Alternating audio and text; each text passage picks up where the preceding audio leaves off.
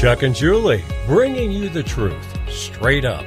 I'm Julie Hayden, and working An Emmy winning former investigative reporter, a highly successful trial attorney, and publisher of a major Denver area newspaper. They've been partners as talk show hosts and in marriage, as parents for over 10 years, providing thought provoking information, opinion, and entertainment live, local, and interactive. Everyone's voice is always welcome on the Chuck and Julie Show. All right, everybody, and another new week. Chuck Bonniwell, Julie Hayden, um, Chuck and Julie's grassroots show, Truth Straight Up. That's right. The show brought to you by Mountain West Wellness, Advanced Acupuncture, and Chinese Medicine. So, okay, we've got me coming to you from the Chuck and Julie World Headquarters, Chuck coming to you from the Glendale Publishing Trade. hub of Denver. That's right. And we have George Brauchler coming to us from the world headquarters of the 23rd Judicial District Campaign Headquarters. Hey, George. Hey, George, good to see you. How's the It's world to- headquarters there? It's good to be here. This is also doubling as one of my son's bedrooms. So Oh, there you it, uh, Mine doubles as a basement. operation. Yeah, Right? yeah. Your basement looks great. Thank goodness for the listeners. So I wanted to have you on. Um, Well, I wanted to have him on in order to, for for him to he's going to be running for the new uh, 23rd Judicial District. Um, some people call it the George District. Um, What? I like oh, yeah. that. Oh, yeah. They, they, so they created this for George. We know he did. That's what I Oh, said, George. that- when they created it, I used to kid and say it's a George Brauchler job protection district. you know, if they, it's funny you bring that up. If they had wanted to do that, they would have built it so it started right, right after I left the 18th. well, yes. But my understanding from the people I talked to was that that ended up being a reason they kicked it down a term. Is they were like, let's let this guy leave office and do something stupid like be a talk radio host or something. exactly. Well, for folks who don't know, um, George um, is not at KNUS up in 10 KNUS anymore. and I'm and not sure that's anybody because- who is still left at JK. Well, yeah, there's- there's- It's a great question. Great question. but that is because you're run, you know, you're running. So why don't so this is it's a Yeah, new tell us what you're, what you're running Yeah. on and who your Where it opponent is. you have one, and all that good stuff. Yeah. Yeah, let me step back a little bit because some folks I think think they know how all the pieces of government works, but you know that's so much more complicated than it should be or than anybody really appreciates. Um, in Colorado, we divide up our prosecution function at the state level into judicial districts, not by counties, and that's different than how they do it probably east of us, especially when you get beyond the Mississippi. So Indiana has like 92 elected prosecutors. We have 22 at this point. They're judicial districts. They run along county lines and they don't change based on population ever. And so the last time Colorado added judicial districts to this growing state was like 1962, 63. And they created the 17th, that's Adams Broomfield, the 18th, which is Arapahoe, Douglas, Elbert, and Lincoln, and 19 through 22. And so, for the first time in 60 plus years, they've created a brand new judicial district. And what they did was they carved Arapahoe County out of the 18th, which is the district I was the DA for for eight years. So, Arapahoe will be the 18th, and the 23rd will be Douglas, Elbert, and Lincoln. I, I've lived in Douglas County, my family and I, for 29 years. I'm no stranger to this place. I didn't, uh, you know, Boebert my way in here to run for office or anything like that. I, this this is home for me, right? I mean, every office I've ever run for has been from Douglas County, whether it was DA or governor slash AG. And if I say 2018 out loud, it makes me want to cry a little bit. but um, I've only ever run from here, so so this is home, and, and I think that's what speaks to me about this. Is um, I'm invested in the idea that I want to do something in public service. I want to do something to stem the tide of crime that we're seeing everywhere. And frankly, um, I have a very limited skill set, but it turns out I'm okay at this prosecution thing. I'm pretty good at the prosecution. You are. So- you are. I want to do this and make a difference for my community with whatever time I have left. And uh, I can't think of a bigger challenge than taking a metro area district and saying, now you have a brand new judicial district in January of 2025. We have no playbook for it. There, there is nothing else like this. Um, the other thing I'd say is if and when I pull this off, I will be the only Republican DA left in the metro area. Wow. Everything else, first, second, 17th, 18th, will all be controlled by Democrats. And of that group, there are at least two who have had Soros money in the back in Right. the past. Right. Well, let me I, I, just a couple of sort of technical questions because I think it's interesting. How does it? Will there be a new jail facility, a detention facility, or how, how's it going to work? You just, I mean, you, are they building you a courthouse yet? I mean, it, it's such it's such a smart question, but because we have these existing courthouses, you know, every county, with the exception of I think Broomfield and Denver, uh, by law has to have its own jail and courthouse and all that Right. stuff. And Broomfield and, and Denver sheriffs are appointed; they're not Right. elected like the other sixty-two. So it's the exact same structure in terms of buildings and jails. It's the same sheriffs. It's just they're now going to have the authority to prosecute distilled down to some representative of Douglas, Elbert, and Lincoln, which, as you know, is an incredibly conservative and Republican part of the state. And Arapahoe County is not.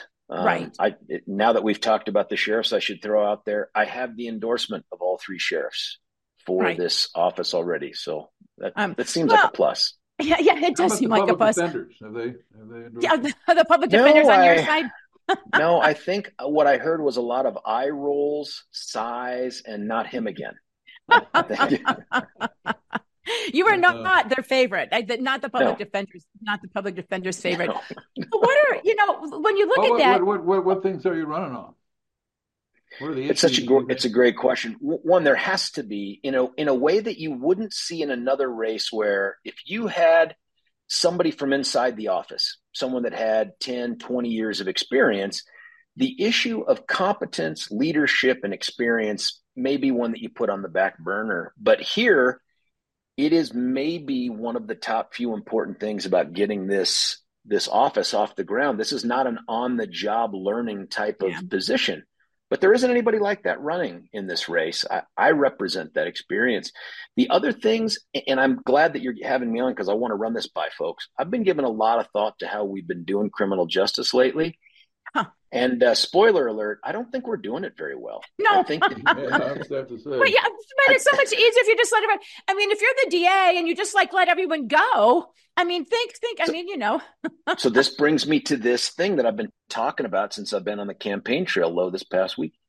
And that is what if, as the 23rd Judicial District, we began to send the message instantly that if you steal, don't care what it is, Uh, it could be white collar all the way down to property out of someone's garage, whatever, car, we don't care. If you steal, you will go to jail.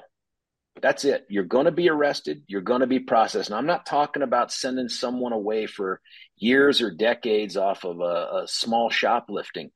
But the message will go out in this jurisdiction that when you steal, you are going to forfeit some of your liberty at the end of this process. I think over time, that's going to have a positive impact on the theft rate, which we're plagued by as much as anything. Something else. Well, you're You've now have- seen- uh, Go ahead. Go ahead. Sorry. Go ahead. I was going to say, we've now seen Denver, you know, when they were all by themselves up here, many, many miles away from the border, it was super cool, you know, to say, guess what? We're a sanctuary city. And those Yeah. 10 to 12 people that roll into town every year, you know, whether they're here illegally or not, we're fully supportive. Well, then thank you, Greg Abbott, for saying, let's bring the border to you and sending up the, these busloads of these migrants. We're talking, what, 36 to 40,000 Right. Denver is now overwhelmed. They've gone and said, We need help. They tried to hijack, well, they contracted with that Aurora Hotel. Do you remember that? Where they Right, had all right. those other Yeah. longer didn't term residents. Aurora about it. Didn't tell Aurora about it. Didn't tell Aurora about it. And now we've seen over us, and I say us, meaning Arapahoe Douglas, Colorado Springs is now starting to say, whoa, whoa, we got to push back now too. Do not be sending us people. We're not a sanctuary city. We don't want to be a sanctuary city. Well, what's in between Denver and Colorado Springs where this is happening? this. So my concern is we're now going to like with every other crappy policy decision Denver makes. It's like the old adage about when uh, you know the American economy gets sick, the world catches a cold. This is kind of like that. It's like when Denver imposes a public safety policy that's bad, the rest of the metro area gets cancer.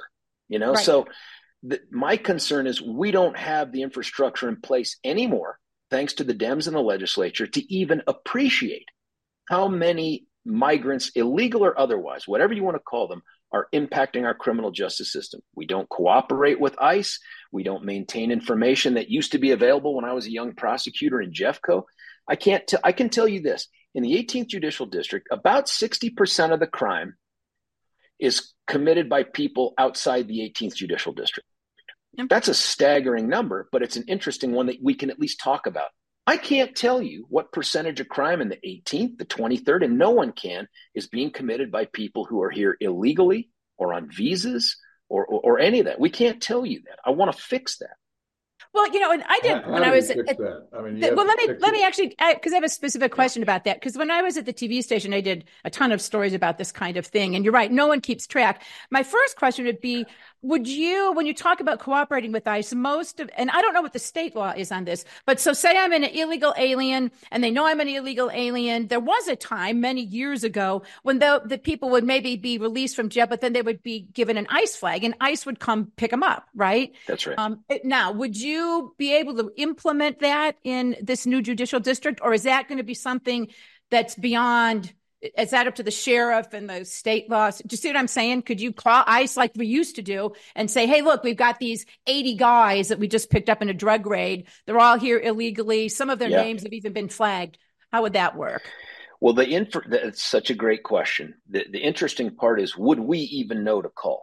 See, what had happened towards the end there, right before the legislature got involved and said, guys like Sheriff Mikesell, who is a superhero down in Teller, who was the one that the last remaining sheriff that contracted with ICE to say, we'll take your overflow, we'll hold these people.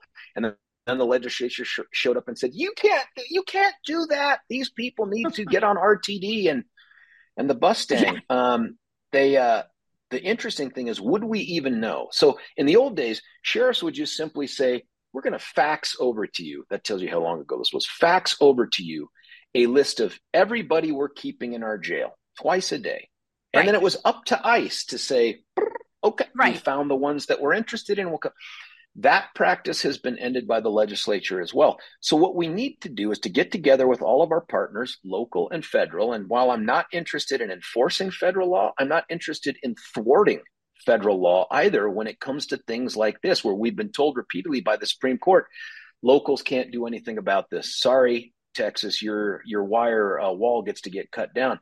We need to do something about finding out who is here, the impact that they're having, and that part of the conversation we can then take to the policymakers and say, you're screwing over Douglas, Elbert, and Lincoln with these permissive policies. Which Huh. policymakers are you planning to go to?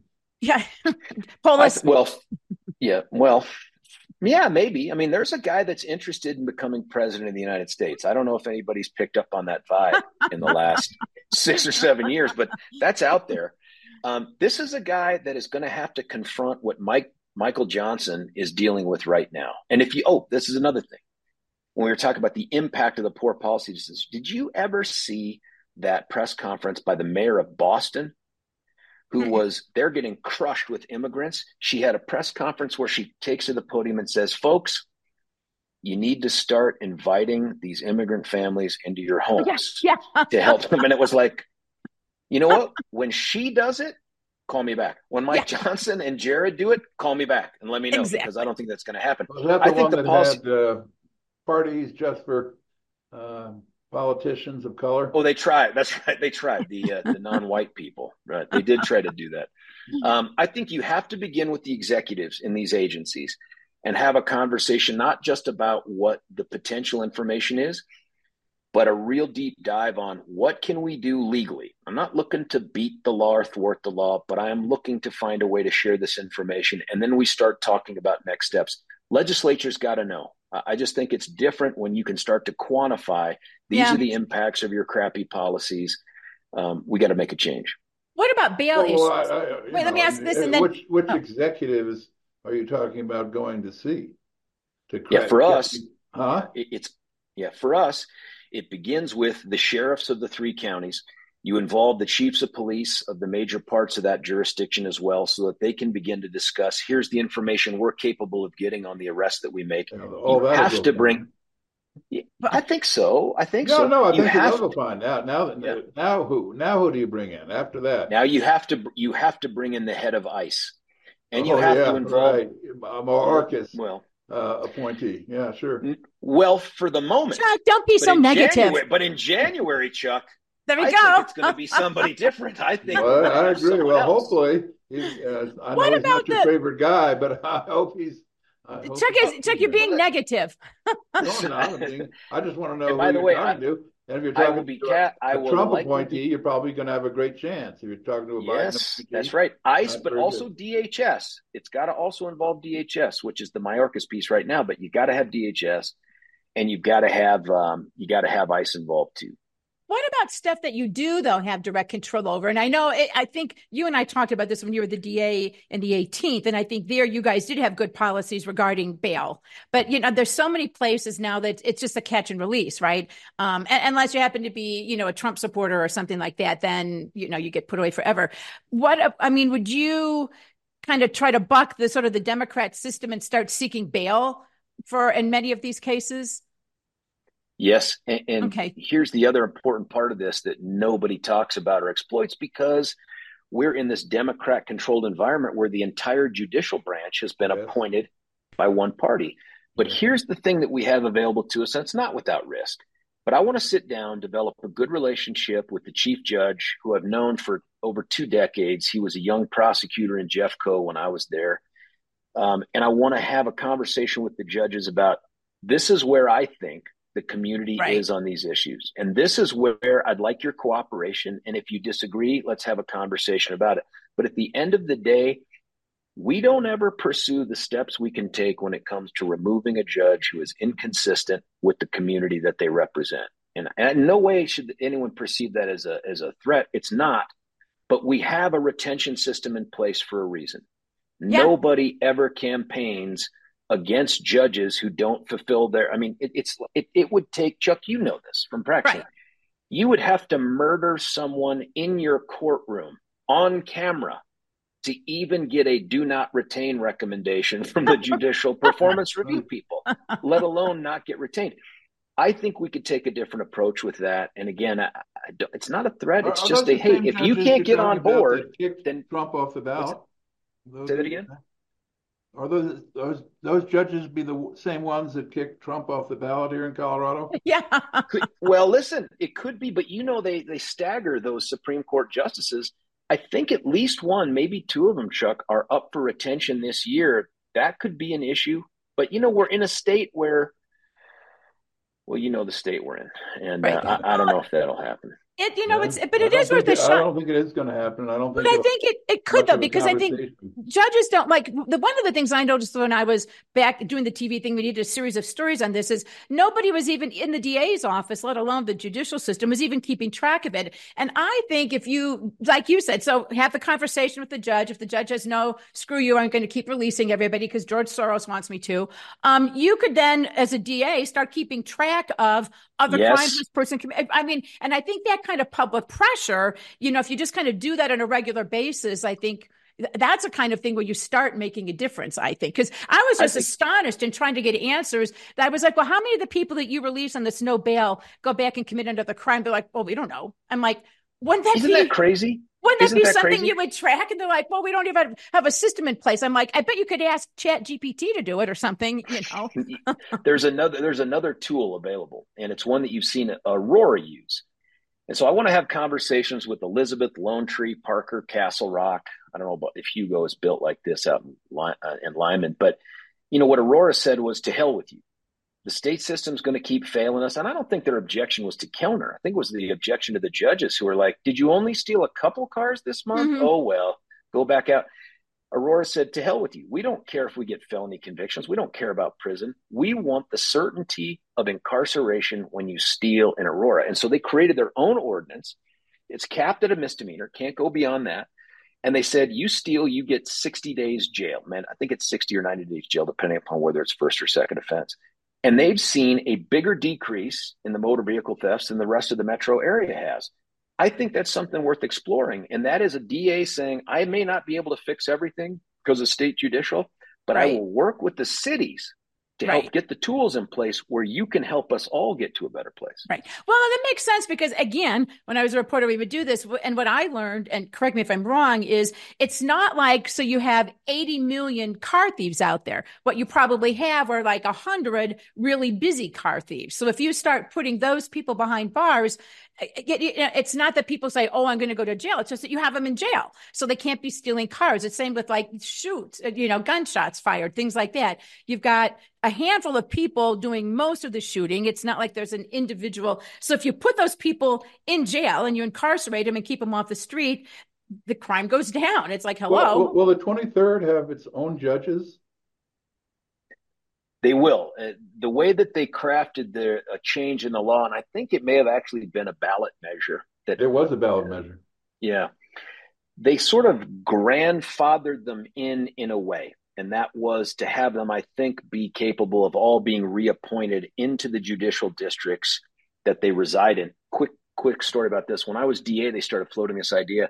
And someone from judicial, I think it was their government affairs person, I can't remember the name, reached out and said, Hey, do you think that we could build in a thing where you're grandfathered in. So even if you live in Arapahoe, you could still be a judge in Douglas if that's where you're working and all that. And I said, no, a- absolutely not. If you won't live here, you can't be a judge here. That no, no voter I know in Douglas County would be like, that's okay.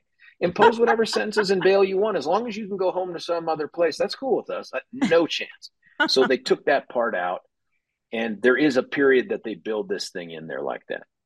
Hmm. Okay. And one of the things, just to explain, Charlene was asking, and I know the answer to this, but I'll let you tell it. You know, how long did you have the radio show before you announced your candidacy? Was there a complaint? Why don't you explain how you handled? Because you didn't. You quit and then you announced, right?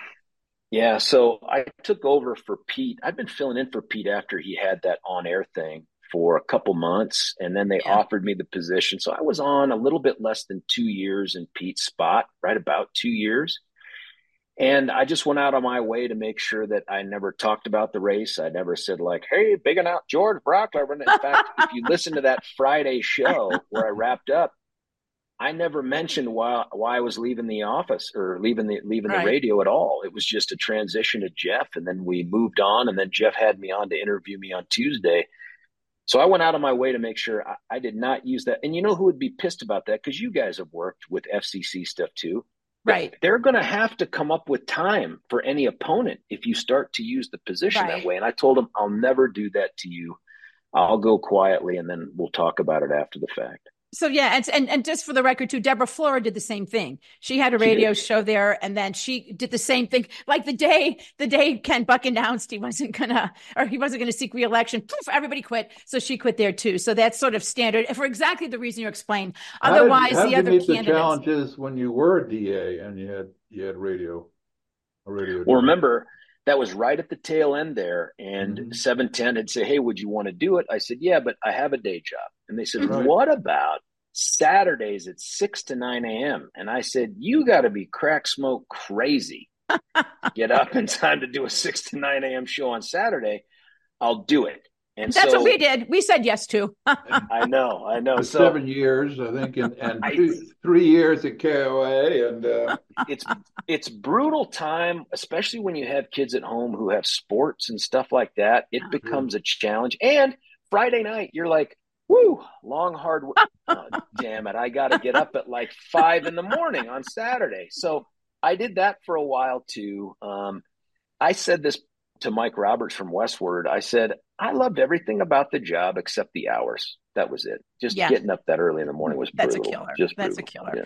Well, let well, me. how about how about the conflicts of interest? I never quite worried. I mean, somebody could go in and buy, you know, five ads for you that is a crook, and Oh, you mean while he was DA? yeah, While I was DA, yeah. Um, I don't think we had any crooks buy ads for us, but I didn't Not even. that no, that would but be the a problem. potential This is radio we're talking that about. somebody want to influence you would would take out time and everything else. I wonder how you got through that. Yeah, if I had, if I knew of a defendant, if you're saying, hey, did you build in like a law firm some sort of conflict check where they ran everything through? No, but in large part that was because the advertisers I had, I brought to the table. They were friends or other people that I had known in business or long-standing people that Salem got. So I suppose, Chuck, if something like that were to have ever come up, I'd, I would have said, no, can't do yeah. it. Right. Can't, can't have Let me then. So, George, we just where can people? I well, guess well, I, we got other things to discuss, Julie. So oh, okay, well, we got we have only a few minutes. We've got somebody else coming on on, on here in, in about yeah, five well, minutes. Can wait a little bit. Um, I, I want to say one thing. You know, I yeah. You know, this is Glendale Cherry Creek Chronicle, and I was in Glendale as part of Arapahoe County, uh, which is part of the 18th. And I think for your eight years, you were outstanding. Oh, thank you. Uh, you were just tremendous. So I'm, I'm fully supportive Thanks, of Joe. your your uh, your run for Douglas County, and I think it's going to be a great benefit to, for everyone concerned. Uh, Thank I you. certainly fully Appreciate endorse that. you. Um, Thank you. That's a, that's a huge honor, Chuck. Thank you. No, you bet. Um, Still waiting on Julie to say me too, but oh, that's no, okay. No, Take your time. No, no that's okay. Pace yourself. Pace yourself. well, I do want to say, as a programming note, we're going to have the other woman um, who is running, another Republican who's running. She's going to be on the show Friday, so we're giving equal time to everybody. Yeah. But no, I would. Um, I, and I'm not endorsing or not endorsing, but you are hands down the best prosecutor, you know, trial attorney. I and I covered hundreds and hundreds of cases, right? Oh, thank you. That I, that I ever saw. I mean, I've so that's long said that about you too. Thank you for, for saying yeah. that. That matters. Thank you. Um, but going to another thing that's that's happened. I mean, it's pretty clear yeah. that even a local DA um, can uh, has enormous amount of power. Fani Willis in Atlanta, um, Bragg in New York, uh, and other ones.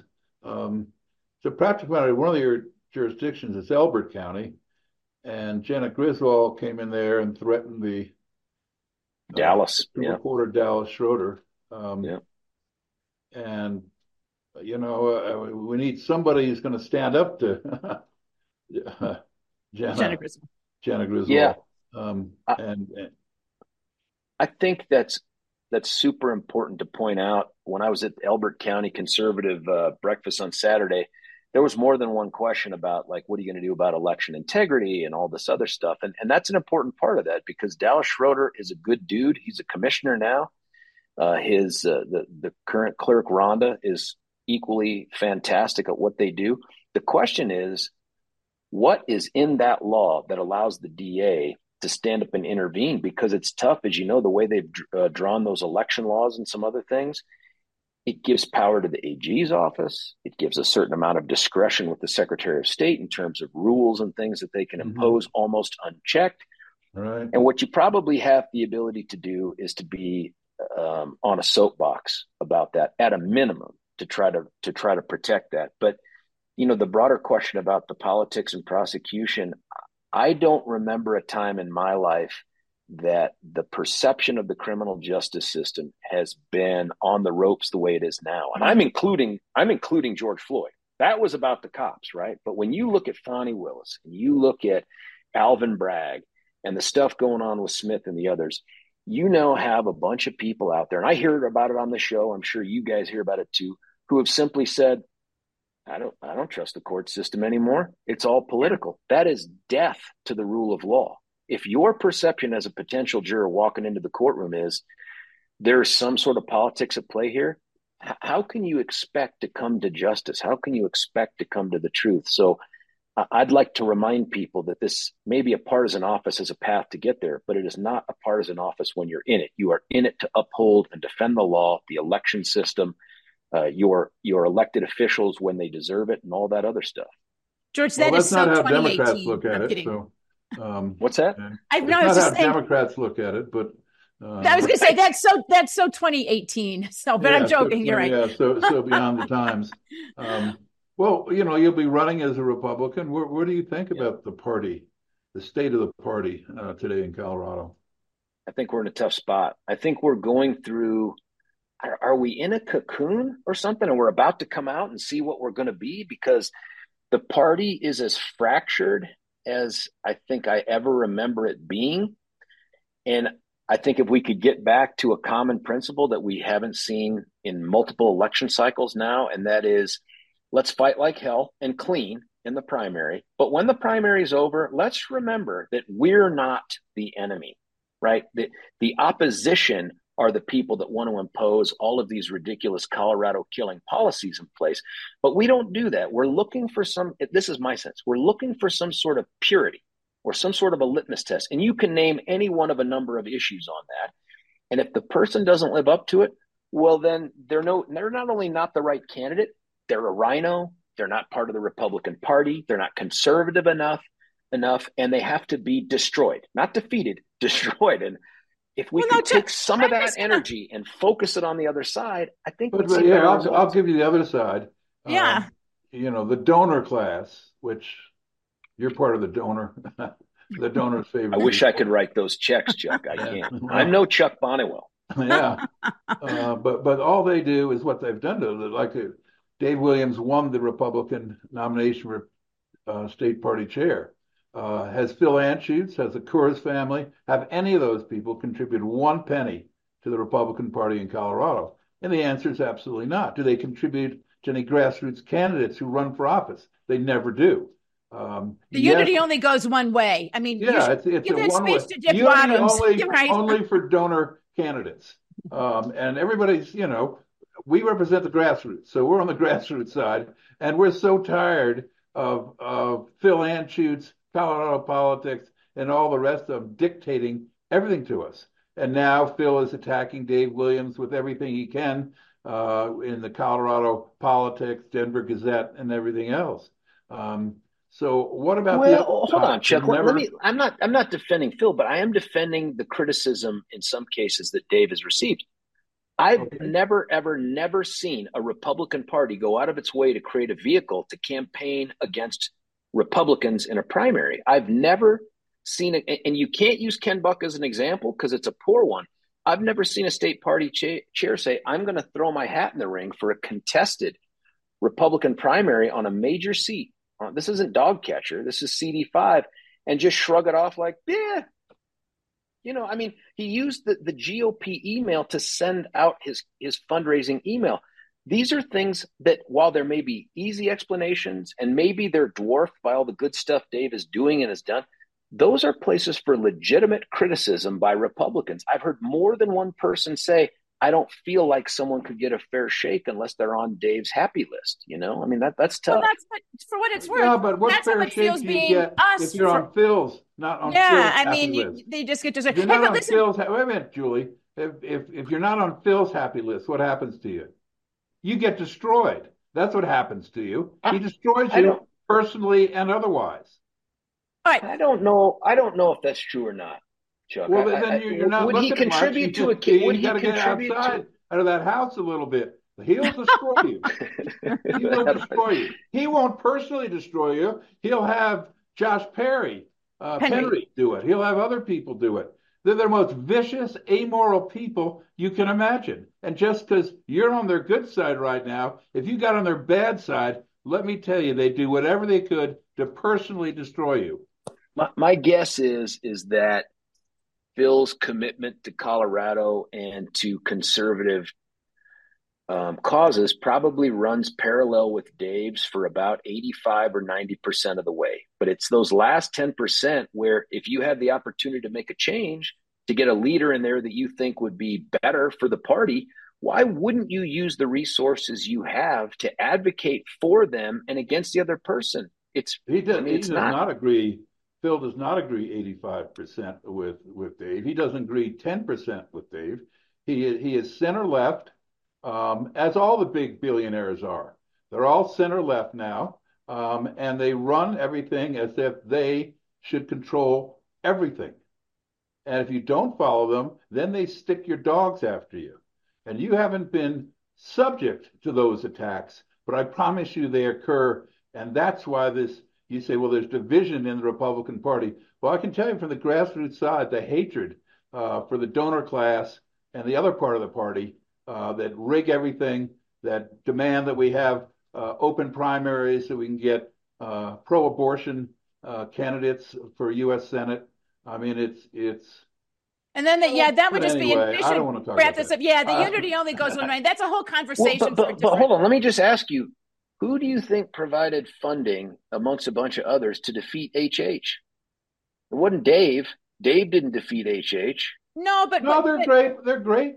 For, when it for, when it benefits them measures. too, right? Who, who yeah. provided all the funding to make sure we didn't we didn't get to close our primary? Them. Uh, who provided everything uh, to make sure that that the people coming out of the assembly never made it to the uh, the primary ballot? Them. I mean, they've they've destroyed everything and everybody they can, and that's why. I mean, you don't feel the hatred that's out there, but boy, it's out there. No, no, no, no. I, believe me, I feel it. I heard it on the radio. I get the texts and the calls. I mean, I know it's out there. I get it. But if we can't figure out a way past this, and I'm not saying who should give more than the other, we're going to be a minority party here. I mean, how how we got 19 members of a 65 member state house. And you know what? What? their voting record is? Only only a grand total of seven Republicans could even get a seat. They're, they're so And- far and to the the Liberty left of the scorecard thing. legislature, Oh, Liberty um, scorecard. including the, the minority leader in, in the House. I mean, how much farther left can you get? How, how much farther left can you get? Well, the the Dems. How about how about Epps and Hernandez? Well, yeah, that is a little bit farther. Well, Hey, they- you know, the, the, they'll be there soon. The Republicans will try to get Epps as part of their their caucus. But anyway, that's just interpersonal politics. You know, So we're going to have to have you back, and and then actually this would I'd be a good to, anytime. conversation. No, and you are good. You're, I mean, and because that would be a good conversation, you know, Yeah. to have the two sides. But fr- let me, d- as I always do But, for but all of once the, again, going back to let's go back to the DA race. I've, Right. I've Yep. said adamantly, uh, I'm even going to send you money. That's how much I like you. Yeah, I'll send you some money. well, don't don't don't you're go that buy a good. new You're house. that good a DA. You are wonderful. You know, for- and really For podcasters, the campaign contribution limit is hundred thousand dollars. I Yeah. Well, okay. I don't know if you'd ever- We'll have, to, we'll have to go for, for publishers of newspapers. And what's their limit? that's You know? actually reduced to fifty thousand. So I get it. Yeah. All right, Yeah, George. Hey, you, thank you you. are a tremendous. You are a tremendous DA, and will be a great No, thank you. representative for all of us. And I think it's it's a really a crucial race because, as you've indicated, there isn't going to be a Republican for anywhere else around Denver. So this is really important to get it right. No, get and the I want to say this too to you guys and, and listeners, especially all the people who are uh, texting in their love and support for me. Uh, but I, uh, I will say this: you know this about me. I, I'll come in anytime you want me to come in. I'm happy to have the conversation and answer the questions. I don't have a comms person that speaks for me. It's just me. And Julie, you know that from way back when I was Right. doing gay stuff. If you got a question, I'll be the one to answer the question. So happy All to right, do it. and I know Charlene has one, so we'll, we don't have time now because we have another guest, but but we'll Yeah. have you back, and Charlene will let you ask your questions. George, thank you. Appreciate you your very time. much. today. GeorgeBrauchler.com. GeorgeBrauchler.com. Thank you guys. All right, there you go. GeorgeBrauchler.com. Contribute. GeorgeBrauchler.com. And Charlene, I didn't mean to, it's just, we, I know everybody had questions for George. And so I didn't mean to say you don't, but we're running out of time. So I don't know. Do we have Angela? Is she out there yet? Angela, are you there? Yes, I'm here. Okay, thank you for waiting. We went a little bit long, and I just wanted to get to Angela. Um, and so everybody, we'll get to all your comments. We're going to have to have a George Brauchler reaction show. Hmm. But we have with us now Angela Eicher. She's working on the Ballot Initiative 81, the Colorado Life Initiative team. And you guys had reached out because you're in the petition gathering stage and wanted to let people know. So I'm just going to let you, you know, explain what what is the Ballot Initiative 81? What is it that you guys are trying to do? Awesome. Thank you so much. Thanks for having me. So, our ballot initiative, um, in a nutshell, basically makes it illegal to intentionally mutilate or cause the death of any living child starting from conception up until adulthood. And so we've written it expressly to bring truth to the voters, um, because many people actually don't know about how children develop in the womb. It's like this hidden secret. Um, but biologically, when you study biology books, you see how children develop. Um, you see that before they ever enter the fetal stage of development, which we would call a fetus, they already have a heartbeat, brain waves, fingers, toes, faces. They feel pain before they even become what we call a fetus. And a fetus is just another word like a toddler. It's just how we describe a child in the fetal stage of development. So we've written this initiative and included language in it that describes how children develop in the womb. And it also describes our constitutional rights to protect our posterity and to protect those who are already alive um, and growing. And so we're working really hard to get this on the ballot. We're looking for people who are U.S. citizens um, to go around with petitions and gather voter signatures. We're going to need um, a little under 125,000 valid voter signatures Wow. to get on the ballot. But we're shooting to shoot past that. We have a goal of 200,000 Yeah. valid voter signatures because we know some might be thrown out for a variety of Sure, reasons. sure. Right. Um, And how long are you in that actual con, uh, collection pro, you know, procedure now? Are you going through that or is that start and when does it end?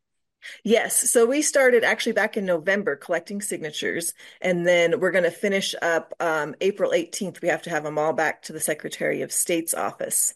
Um, so yeah, we're nearing toward the end. So we're encouraging people to kind of, we're doing like a 40 day challenge, pick up a petition, you know, get one signature a day for 40 days and encourage your friends and family to do the same. Um, because lots of hands will make light work.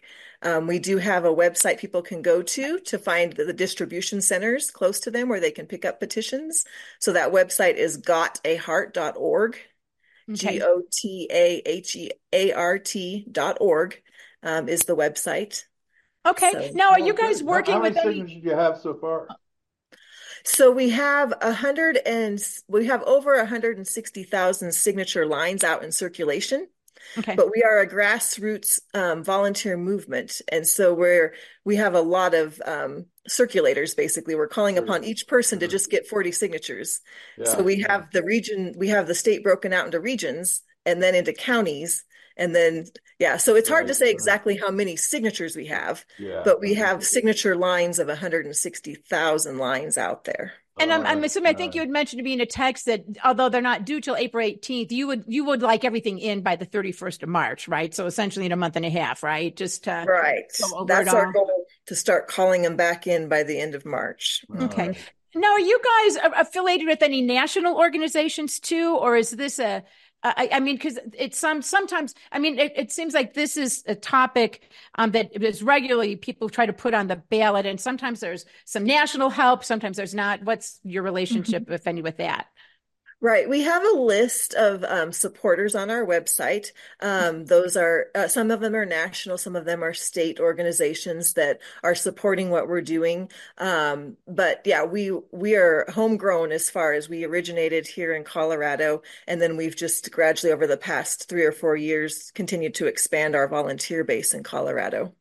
What are you hearing? Just a couple more questions for you, because I know this does come up a lot on the on the ballots, and it and it, it fails a lot also.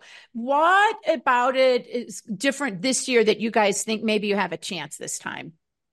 Well, this is the first initiative since Roe v. Wade was overturned. This would be the first life initiative since then. Um, and then we've also seen through the years that gradually, you know, the percentage of voters that have voted yes on these life initiatives has gradually increased. Hmm. Um, and so we're just taking up the baton and continuing on basically. But um, a huge piece of what we're doing is we feel like we've been silenced by the media as far as um, wanting to share our side of of um, of the life right. issue. And so a huge piece of what we're doing is trying to get on the ballot so that in every voter blue book there's a piece of truth that's that's showing, you know, this is how children really do develop. Um, and and starting to to expel some of the lies that that people are exploited to that you know young parents when they're in their most vulnerable state are hearing these lies um, and and you know they're from medical professionals and so they're believing them but we want to want to be a voice of truth out there in the ballot Okay, well that's that's interesting. Let me then ask you just a final because because we got ended up running short with everything. But where just one more time can people go to find out more information to figure out where they can get? or or Yeah, right help- yeah so to get all you can read the full text of the initiative um, and then there's um, distribution centers where you can go to pick up petitions to circulate and then you can return them to the same place um, you can go to our website is gotaheart.org g-o-t okay. A H E A R T dot org. And you're feel free to use any of the resources on there, print them off, you know, use them to educate people, um, because we really want to, um, you know, protect our children, but also protect their young families or, you know, their families that might be in distress. We want to love them and get to get them to resources which are hopeful and life-giving. All Well, right. thank, thank you very much, Angela, for coming on and, and sharing. Oh, thank you. You guys have a All right. blessed day. Thank you. You too. Thank you, guys. Okay, Angela, Angela Eicher there with the It's a Colorado Life Initiative, gotaheart.org is a place to go. Angela, thank you. And keep us posted on how you're doing, okay? Thank you. Will do. All right. Um, all right. And so the okay, there's just so much to talk about too. We could like Chuck spend an hour debriefing the George Brauchler kind of thing. I love the, George. I know, yeah. you know, politically we're opposite ends of the party, but I really do like that guy. Oh, yeah, no, I give him credit for being willing to come on, and we know yeah. this, right? For being willing to come on and talk yeah. about it. One other thing, uh, so guys, this letter that we're talking about that you you heard George reference, I think we'll be talking about that more on Wednesday. The um uh, the Denver Gazette, the Colorado Springs Gazette, basically started a- attacking Dave, basically just making stuff up, saying he wanted to use Dominion voting machines at the state assembly, which isn't true, which they know wasn't true. And they, they don't, don't like care. the fact that that Dave like replied back and called them out on it. So we'll be talking more about that. Also on Wednesday, because this is just interesting too, before we get to the Ukraine bill, Ken DeGraaf is arguing a bill right now as we speak, a voter registration cleanup bill, basically, um, which will, I'm sure get killed in the, the legislative military affairs committee. And right. Yes, exactly. He's there, but we're going to have him on Wednesday talking about this too. And what's particularly interesting is looking at the people who are lined up against cleaning up the voter rolls, right? Yeah, I mean, right. the county clerk, huh? The yeah. the ACLU, the County Clerk and Recorders Association. Now you would League of Women county... Voters. yeah, it's it's kind of like and what the bill would simply do. Well, I can we'll let him explain it. It's one of those ones that makes sense. It would actually save money. There is no fiscal note, um, and and of course they're, they're going to kill that. But Chuck, why not this Ukraine bill? We were talking about that. So on Super Bowl Sunday the senators were busy passing. They said, okay, screw all you people. We're not even going to put border security in this. We're just going to give $95 billion to Ukraine. Um, and they passed it. But apparently, too, JD Vance has been putting this out. There is a, a, sort of a kill switch in there that if Trump were to win and were to try to cut off the Ukrainian aid, he would automatically be like up for impeachment. I mean, it prevents him from trying to do it, right? But you know, you can never put anything past the Democrats. They're they're just such a wonderful group. Well, um, what's interesting, this one you had 18 freaking, I mean, sorry, George, but rhinos signed along with this bill too. And it goes back to, I think we got to remember the interview we did a long time ago with Robert Spencer, where, where we're like, why are all these people, why do these senators care so much about Ukraine? And he just talks about the money laundering process, right? So the United States sends federal money to Ukraine. Ukraine sends federal money or sends that money to, um, back into campaign contributions to the military, no, industrial complex. No, they take they take the money and give it to Bitcoin. Then Bitcoin gives it to all the politicians and stuff. Right. They, so it, they usually have a couple cutouts uh, before right. it, it, it, hits the uh, campaign coffers. What does hit the campaign coffers right away is is the contributions from Raytheon, McDonnell Douglas, all those people, and and you know the Republican Party, to tell you the truth, is dependent upon those defense contractor donations, and that's why you know we're in endless wars. I mean, you know, right. oh Afghanistan, oh you know Libya, oh you know. Well, and we're in endless wars. The whole system has been so badly corrupted. Well, and it's it's corrupted to the extent that I mean they know that people are tired of the war in Ukraine, right? They they know that people are over it, and they don't care. They're going to keep oh. funding it, and Mitch McConnell knows it's incredibly unpopular, and so what do they do? They pass it anyway, right? Yeah. Now it's going to be dead in the House, so I'm not sure. Maybe Maybe. Okay. I wouldn't count on that. I wouldn't count on no. In fact, I'd count on the opposite. Call Ken Buck and see it, passing the House. Right. Um, you know, tomorrow you have the George Santos uh, primary where he got kicked out of the House. The Democrats ahead by four points as the Republicans destroyed themselves again uh, by throwing out somebody before he was convicted. Uh, no Democrat would have ever done that, but the party is stupid, loves to do stupid.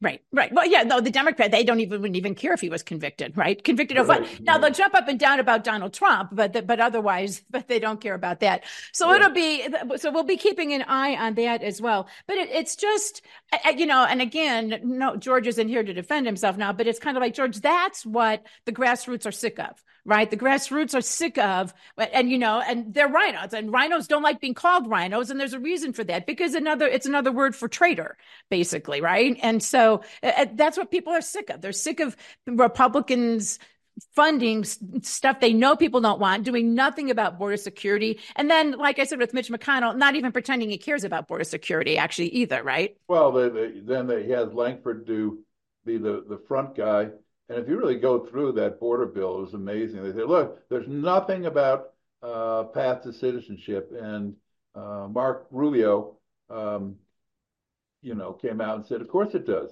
If you get asylum, you get a work permit immediately and you can apply for citizenship, you know, four years later. And they were going to have thousands of these kind of people saying, oh, you get asylum, you get asylum, you get asylum. And they have a backlog for seven years. So they would probably, they would have, they would have probably put in 10 million, maybe people would have gotten it based on this. I mean, it's just. Well, it would have been, it, it was so many, it would have been useless. I mean, who's going to go, you know, if everybody and their mother and their grandmother and their great grandmother and their grandchildren have asylum, what's the point of sort of trying to, to, to sort it out? So, um, anyway, hey, that's going to wrap it up for us today. Guys, you had a, a, lot of great comments. I'm sorry we didn't get to all of them. And yeah, we're aware. We'll talk about George and the red flag law too. Um, but on Wednesday, like I said, we're going to have, we'll be talking about, you know, again, from Charlene, we're going to be scrutinizing and censoring rhiners, or rhiners, rhinos. Rhiners. Um, Get those Rhiners. I know how to get them too. And then Ken DeGraaf will come on to talk about this voter registration cleanup. And all the people bill. are against it. That's the best list. The people right. who oppose cleaning up the all the good government groups that oppose government. Cleaning up the voter rolls. hey, everybody, thank you very much. We will see you all on Wednesday. Have a great day. Thanks, everybody. Take care.